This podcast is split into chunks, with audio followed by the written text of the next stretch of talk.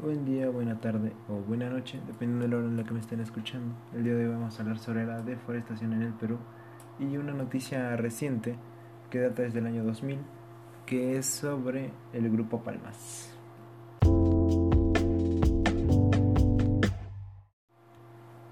Bueno, eh, esta noticia, este caso, básicamente trata de que el Grupo Palmas tiene plantaciones aceiteras de palma eh, en la Amazonía peruana. Eh, según una investigación eh, publicada por el proyecto de monitoreo de la Amazonía Andina, MAP, eh, las plantaciones de palma aceitera deforestan bosques amazónicos. Eh, estas, estas plantas aceiteras se encontraron ubicadas en Huánuco, Loreto, San Martín y Ucayali, situadas en el centro y noreste del Perú. Desde el año 2000 eh, se habían deforestado alrededor de 31.500 hectáreas de selva por cultivos a gran escala de esta palma aceitera. Y el responsable de esto, como mencioné antes, sería el Grupo Palmas.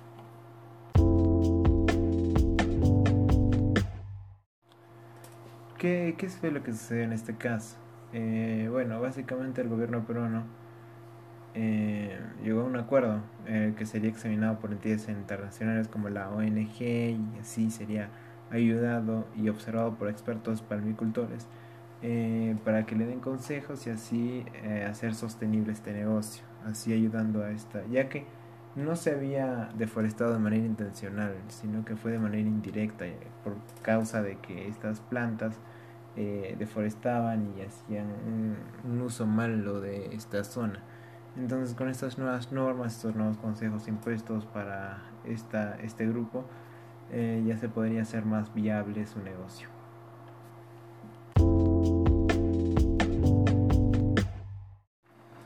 Ahora hablemos sobre qué declaraciones eh, o derechos se han infringido de acuerdo a los derechos humanos. Eh, por lo que puedo investigar, en el artículo de, se rompen los artículos 50, artículo 74 y artículo 89, que son derechos ambientales en sí. la- en sí esos tres son derechos ambientales y a la ecología. Y aquí viene un dato interesante. Aquí hay un decreto legislativo, el número 1220, en el que hay el artículo 1, 2 eh, y 7 también son, eh, son rotos por, eh, por esta noticia.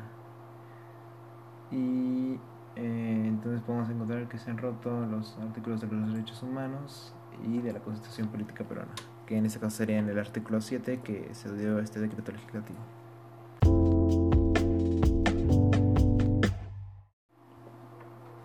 Bueno, en mi opinión, la Amazonía debe ser respetada y por ello, como hemos podido ver, se han creado decretos. eh, eh, la decisión que tomó el Estado fue muy correcta, la verdad, ya que a pesar de lo, hecho y las consecuencias que tuvo lo que hizo este grupo Palmas, eh, no, no fue intencional, sino que fue una acción indirecta y consecuencia de sus plantaciones.